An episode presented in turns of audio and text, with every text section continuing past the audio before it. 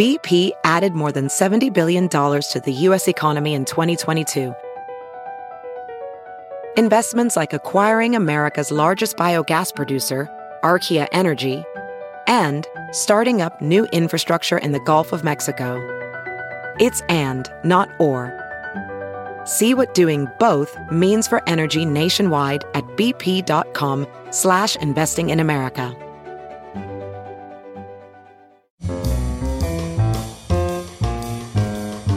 This is Merriam-Webster's Word of the Day podcast for Thursday, June twenty-eighth.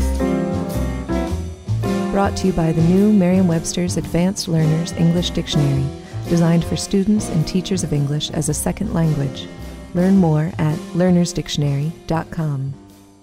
The word of the day for June twenty-eighth is planet, spelled P L A N E T.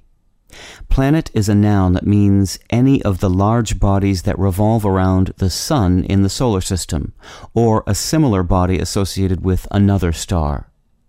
Planet can also mean the earth, or a celestial body held to influence the fate of human beings, or planet can mean a person or thing of great importance, a luminary. Here's the word used from an article by Jerome Solomon in the Houston Chronicle.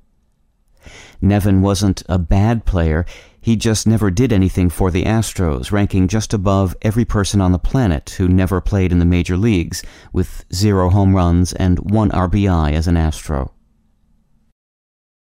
The word planet goes back to ancient Greek, a word that literally means wanderer. The name planet was originally applied to any of seven visible celestial bodies which appeared to move independently of the fixed stars, that is, the Sun, the Moon, Mercury, Venus, Mars, Jupiter, and Saturn.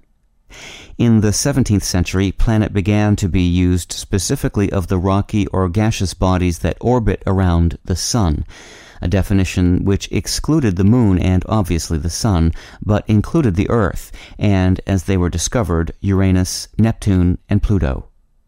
In two thousand six, the International Astronomical Union developed a narrower definition of the word planet, effectively demoting Pluto to the status of a dwarf planet, a celestial body that is spherical and orbits the sun, but is not large enough to disturb other objects from its orbit. I'm Peter Sokolowski with your Word of the Day. Visit the all-new learners dictionary dot com, the ultimate online home for teachers and learners of English. A free online dictionary, audio pronunciations, custom study lists, and interactive exercises are available now at learners dictionary dot com.